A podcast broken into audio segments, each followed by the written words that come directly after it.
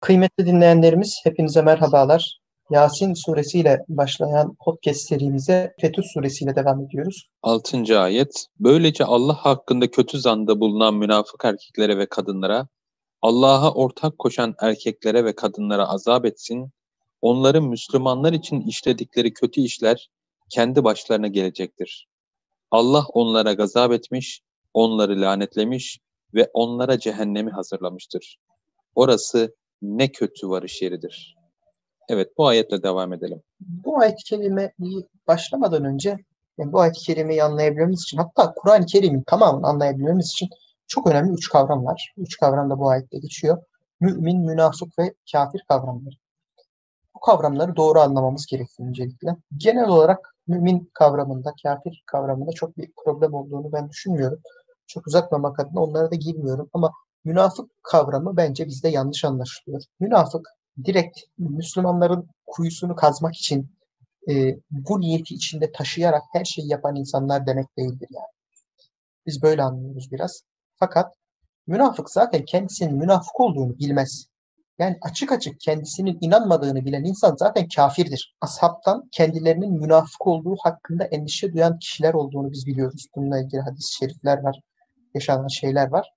Bu da bu az önce bahsettiğim manayı destekliyor. Onun için münafıklık yani az önce de dediğim gibi bizim yani bizdeki yaygın inanışla işte Allah Resulü ile birlikte Uhud'a gideyim ama sırf onları kötü duruma düşürmek için oradan geri döneyimlik bir durum değildir. Yani bunu kafada planlayarak sırf bunların bu adamların e, yenilmesi için ben oraya gideyim de oradan hemen geri döneyim diye gitmek zaten kafirliktir.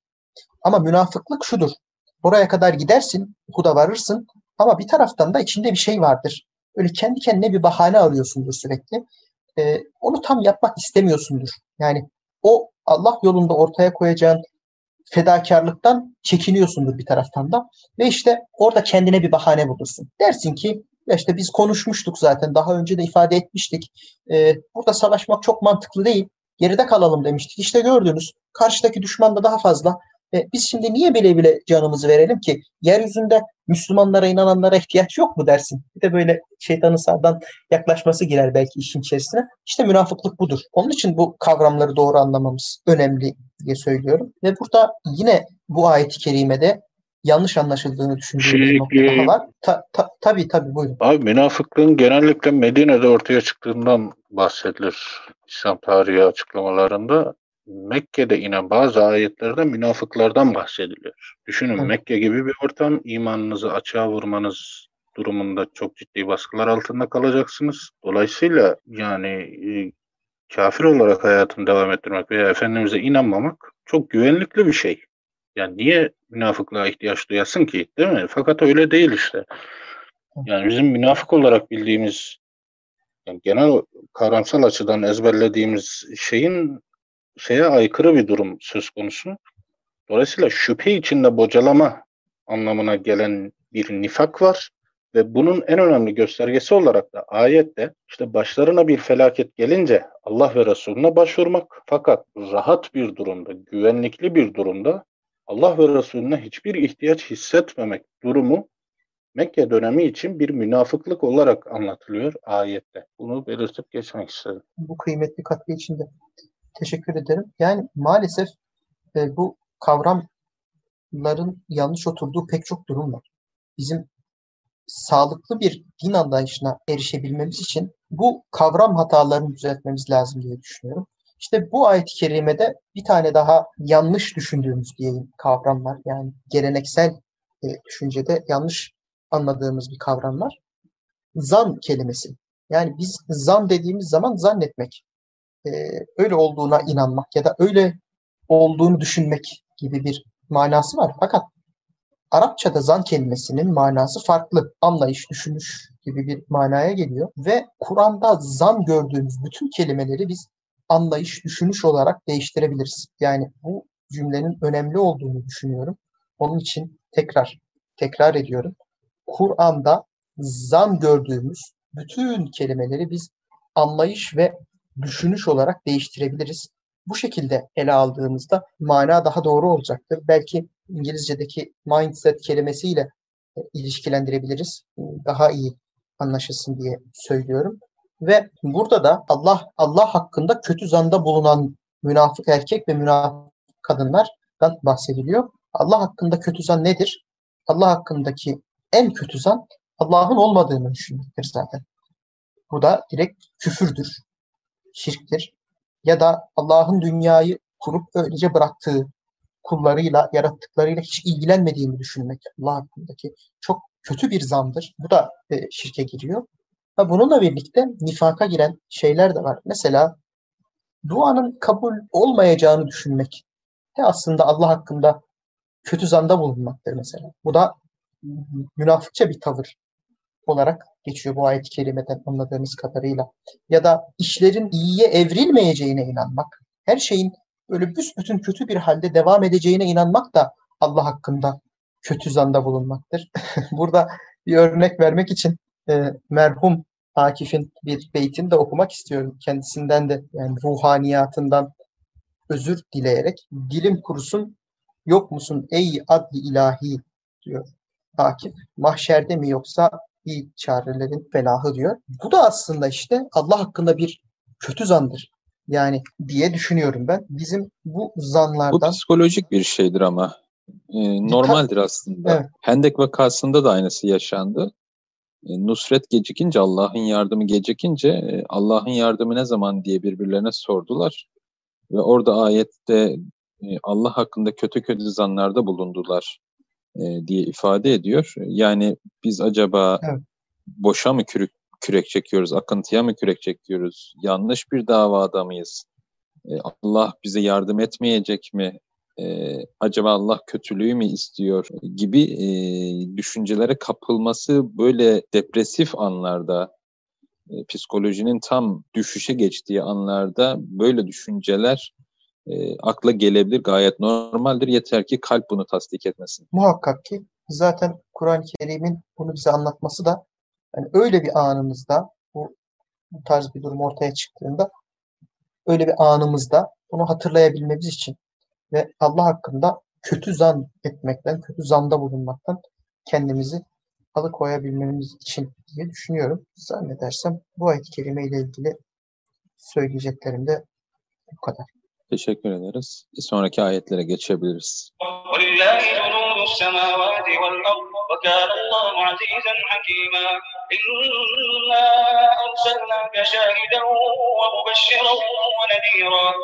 لتؤمنوا بالله ورسوله وتعزروه وتوقروه وتسبحوه بكرة وأصيلا إن الذين يبايعونك إنما يبايعون الله يد الله فوق أيديهم فمن نكث فإنما ينكث على نفسه ومن أوفى بما عاهد عليه الله فسيؤتيه أجرا عظيما Göklerin ve yerin orduları Allah'ındır. Allah mutlak güç sahibidir, hüküm ve hikmet sahibidir. Emre Bey, bu ayet-i kerime ile alakalı ne söylemek istersiniz? Evet, dördüncü ayette de aynı ifade geçti. وَلِلَّهِ جُنُودُ السَّمَاوَاتِ وَالْاَرْضِ Göklerin ve yerin orduları Allah'a aittir. Burada geçen cunut kelimesi her ne kadar ordu asker demekse de bütün esbab, esbab ve vesileler düşünülebilir. Gördüğümüz ve hesapladığımız şeyler olduğu gibi görmediğimiz ve hesaplayamadığımız ordular ve kuvvetler de Allah'ın elindedir. Bizler arzi varlıklarız, yeryüzünde inmişiz. O yüzden şu oldu, bu oldu, şöyle olmasaydı böyle olmaz gibi şeylere takılıp enerjimizi tüketiriz genellikle. O yüzden sürekli olarak hatırlatıyor ki arzın ve semanın orduları Allah'ındır. Ali İmran suresinin 124 ve 125. ayetleri bundan bahseder. Bedir savaş meydanında müşriklerin çokluğundan ve iyi savaşçıların da o saflarda olmasından dolayı içine farklı duygular gelen ashaba karşı Efendimiz şunu söylüyor ayette. Allah'ın sizi gökten indirdiği 3000 melekle desteklemesi size yetmez mi? Sonra bir sonraki ayette yine Allah cevabı veriyor. Bela diyor. Evet yeter. Hele siz bir sabredin, kararlılık gösterin. Allah'a sığınıp emirlerine yapışın, günahlardan arınıp azaptan korunun, kulluk ve sorumluluk şuuruyla haklarınıza ve özgürlüklerinize sahip çıkarak şahsiyetli davranın, dini ve sosyal görevlerinizin bilincinde olun, geniş bir mana ver, verdim burada. Değil 3000, peş peşe inen 5000 melekle de Allah size yardım eder. Bu göklerin ve yerin orduları meselesinde Bedir Savaşı'nda çok net olarak e, ayet açıklıyor. İşte aziz ve hakim olmaktan manasıyla budur. Peki hakim nasıl olur? Aziz ismiyle kudreti öyle bir tecelli eder ki o tecelli içerisinde binlerce iş görülür, binlerce imtihan gelir, binlerce musibet vurur insana, binlerce lütuf verilir, binlerce intikam alınır, binlerce özgürlük bahşedilir. Burada binlerce derken tabii sayı manasında değil, kesretten kinaye, çokluk manasında söylüyorum. Esat Bey sizin eklemek istediğiniz bir şey var mı bu ayet-i kerime ile ilgili? Direkt ayetle ilgili değil de buradaki seki cunudu semavati vel arz göklerin ve yerin orduları meselesinde az önce göklerin ve yerin ordularının bir önceki velillahi cunudu semavati vel arzı Cenab-ı Hakk'ın rahmetinin bir tecellisi olarak bahsedilmişti. Buradaki velillahi cunudu semavati vel arzda ise Cenab-ı Hakk'ın gazabının tecellisi olarak bahsedildiği söylenir. Yani hem savaş durumlarında hem normal gündelik hayatta Cenab-ı Hakk'ın her iki sıfatının tecellisi de mümkün. Dolayısıyla bu göklerin ve yerin orduları elinde olan zatın her durumumuza muttali olduğu gayet açık ve net bir şekilde inanmamız durumunda hani mümin depresyona girmez demeyeceğim fakat Allah'tan ümidini kesecek derecede bir yeise düşmenin bir küfür işareti olduğunu sürekli hatırda tutmak lazım. Çünkü ümitsizlik her şeyden önce Cenab-ı Hakk'ın isim ve sıfatlarına dair suizanda bulunmak. Cenab-ı Hakk'ın Kur'an'da bahsettiği o kadar müjdeye, o kadar ayete, o kadar eşya ve hadiselerin arkasındaki hikmetleri anlatmasına rağmen adeta farkında olunarak veya olunmayarak hayır ya Rabbi ben buna katılmıyorum. Senin bahsettiğin bu müjdeler gerçekleşmeyecek. Sen bunları bahsettiğin hikmetler için yapmadın. Ben sana itiraz ediyorum anlamına gelir ki o ümitsizlik ki bu yüzden Allah'tan ümidini ancak kafirler keser denilmiştir. Bu anlama gelir. Bundan bence yani bu duygudan biraz titremeli. Yani Müslüman depresyona girmez demiyorum. Müslüman başka şeylerden ümidini de kesebilir. Hayal kırıklığı da yaşayabilir. Şu da olabilir, bu da olabilir. Her şey olur. Fakat Allah'tan ümidi kesmeye gelince iş orada her şey bir durur yani. Cenab-ı Hak şurada daim kılsın. Amin. Bu konunun e, çok önemli olduğunu bence şuradan da anlayabiliriz. Yasin suresi ve Fetih suresi Efendimiz Aleyhisselatü Vesselam'ın beyanlarıyla Kur'an-ı Kerim'in en kıymetli, en nadide parçaları arasında çok özel sureler ve bu iki surede de bu bahsettiğiniz konuya değiniliyor. Az önceki ayet-i kerimede hem değiniliyor hem de mesela Yasin suresinde de e, Cenab-ı Allah için mesela e, çok büyük kötülükler yapan zalimlerin e, alt edilmesinin bir sayhayla olu vereceğinden yani böyle bir anda bir ses ile olu verecek kadar kolay bir şey olmasından bahsediliyor mesela. Orada da e, müminlerin Allah'tan asla ümit kesmemesi gerektiğini e, bir temas var. Bu iki surede birden bu konunun ele alınması da ne kadar önemli olduğunun ayrı bir göstergesi diye düşünüyorum. Yani bir de şöyle bir yanlış bir durum var. Evet Allah'tan ümidimizi kesmiyoruz. Allah her zaman hadiselere müdahale edebilir. Fakat bunu da sebepler dairesinde yapar diyoruz. E, fakat bu da bir yerde yanlış. Çünkü her zaman sebepler dairesinde icraatta bulunmak zorunda değil. Yani mesela diyorsun ki işte üstümüze düşman geliyor. Ya ama şu zamanda Allah onların üstüne ebabil kuşlarını gönderecek değil ya kardeşim. İlla ki bir sebep yaratacak. Hani şu vesile olacak, bu vesile olacak da işte başımdaki bu musibet öyle kalkacak. Hayır kardeşim Cenab-ı Hak perdesiz icraatta da bulunabilir.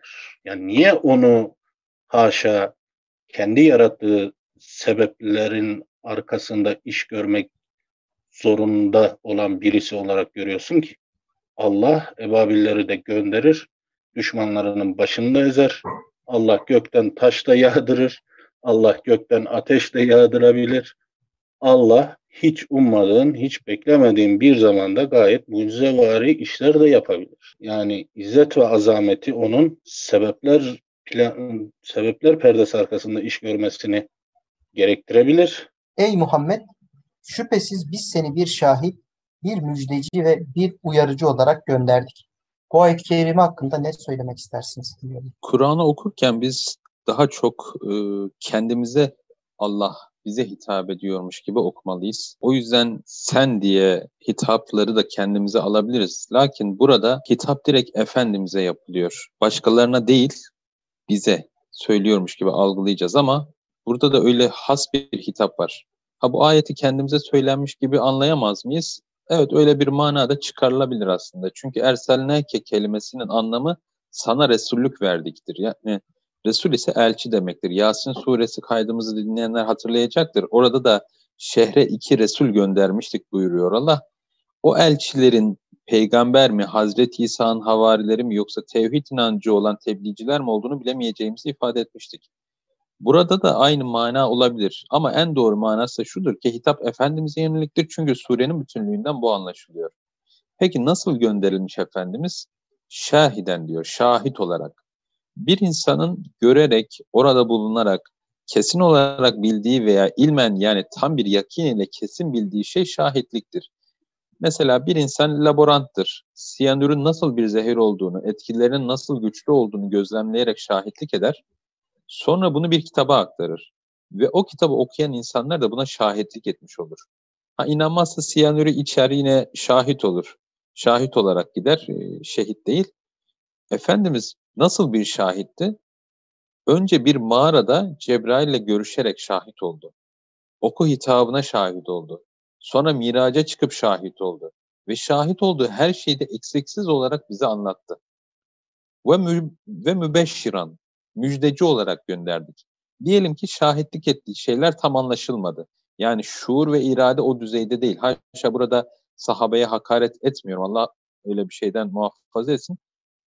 Ama o cemaatte bedevi insanlar da vardı. Bazı hadislerde görürüz mesela gelir mescide Efendimiz'e der ki ya Resulallah ben öyle çok laftan anlamam. Bana öyle bir şey söyle ki onu yaptığım zaman cennete gideyim. Efendimiz de ona imanın ve İslam'ın şartlarını söyler. Adam da ne eksik ne fazla yaparım der ve gider. Şimdi böyle insanların da olduğu bir topluluğa gönderilmişseniz ki bunun içinde mescide girip bevleden oraya bedeviler de var yani. Öyle insanlar da var. Bazen o düzeydeki insanlara da hitap edebilmeniz gerekir. İşte burada müjdelemek, motive etmek gayet önemli bir misyon haline geliyor. Ve nezira korkutucu veya uyarıcı olarak gönderdik. Zihinsel ve duygusal merkeze hitap ettikten sonra yapılacak son şeydir korkutmak ve uyarmak. Şimdi Efendimiz Miraç yolculuğuna çıktı. Bir sürü olaya ve kişilere şahitlik etti. Orada peygamberlerle görüştü. Sitretül Münteha'ya geçti. Allah'la Kabe Kavseyn bir ok atma mesafesinde yakın oldu. Cenneti gördü. Sonunda döndü ve bu şahitlik ettiği şeyleri bize anlattı. Kazanılacak lütufları anlattı. Ha, olmadı mı? Öyleyse bir de korkutup uyarmak gerekiyor. Bu korkutmanın en güzel ifadelerini yine Kur'an söylüyor mesela. Çok çarpıcı bir ayet. فَكَيْفَ تَتَّقُونَ اِنْ كَفَرْتُمْ يَوْمًا يَجْعَلُ الْوِلْدَانَ شِيبًا Eğer şimdi de inkar edecek olursanız küçücük çocukların ak saçlı ihtiyarlar haline geldiği o günde kendinizi nasıl koruyacaksınız? Müzzemmil suresi 7. ayet. Yani çok korkutucu, uyarıcı, müthiş bir ayet bu. Ödül ve ceza sistemi sonuçta bir eğitimin parçası evet. Çocuk eğitiminden tutun da hayatın her alanda bunu görüyoruz. İşte yemeğini bitirdiğinde pasta yiyebilirsin. Mesela çocuklara söyleriz. Odanı toplamayacaksan parka gidemeyiz. Ya da işte doktor söyler bu diyet listesine uyarsanız kilo verebilirsiniz. Alkole devam ederseniz ölürsünüz. Derslerinde çalışmazsan sınıfta kalırsın.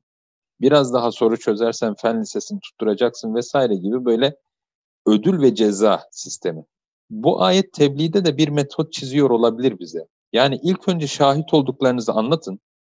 İşte bak şu galaksi uçsuz bucaksız, direksiz duruyor. Allah'ın kudretini gör. Bak gözle görülmeyen bir virüs nasıl da aciz bıraktı insanları, süper güçleri, devletleri, bizleri. İşte Allah'ın kudreti. Sonra müjdeleyin. İşte böyle bir zata iman edip ondan başkasına kulluk etmezseniz emir ve yasaklarına uyarsanız sonsuz bir saadete erebilirsiniz. Bu da fayda etmedi. Sen bu tutumu da inat ediyorsan ama korkarım sonun kötü olacak gibi bir uyarıya tebliğ metodu olarak başvurabiliriz. Evet, çok teşekkür ederiz. Öbür ayet-i kerimeye geçiyoruz. Ey insanlar, Allah'a ve peygamberine inanasınız, ona yardım edesiniz, ona saygı gösterisiniz ve sabah akşam Allah'ı tesbih edesiniz diye peygamberi gönderdi. Bu ayet-i kerimeyi nasıl açıklayabiliriz? Nasıl anlamamız gerekiyor acaba? Bir önceki ayetin devamında alacak olursak size şahit, müjdeci ve uyarıcı bir peygamber gönderdik ki Allah'a iman edesiniz. Ama Allah varlık mertebesinde bizden bambaşka bir halde bulunduğu için bize bizim içimizden ona bakarak hizaya geleceğimiz, onu örnek alacağımız bir peygambere de iman edesiniz diye. Ve tuazziruhu diyor. Onu savunup destekleyesiniz. Onunla birlikte mücadele edesiniz. Ve tuvekkiruhu. Ona içtenlikle saygı ve vakar gösterip, çünkü kelimenin kökü vakardır, dinine ve davasına yardım edesiniz diye. Şimdi tuazzir ve tuvakkir diye verilen bu iki düstur aslında insanın iç dünyasında imanını muhafaza edecek bir dayanak noktasıdır. Yani iman ettikten sonra kaybedenler şu iki şeyden dolayı kaybeder. Ya o meselede verilmesi gereken mücadeleyi vermemiştir, tebliğ misyonuna sahip çıkmamıştır. Bunun tembellik, korku gibi sebepleri olabilir. Onu bir kenara bırakıyorum. Ya da inancına, imanına gereken saygıyı göstermemiştir. Bunu iç dünyasını kastederek söylüyorum. Yoksa musafı sarıp sarmalayıp duvara asmak veya onu belden yükseğe koymak, işte abdestsiz dokunmamak gibi dışarıdan bakıldığında büyük saygı görünür ama basit hareket olan eylemleri söylemiyorum. İşte Cenab-ı Allah bu ayette Allah'a ve peygamberine imandan sonra meleklere, kitaplara, ahirete öldükten sonra dirilmeye imanı söylemiyor. Tazir ve vakar göstermeyi nazara veriyor. Ve ayeti çok güzel bir şekilde bitiriyor. Ve tusebbihuhu bukrata ve esile ve sabah akşam her yerde ve her halde onu hatırlayıp tesbihle yüceltmeniz ve onun emir ve hükümlerine göre hayat sürüp huzura ermeniz içindir deyip bitiriyorum bu ayeti.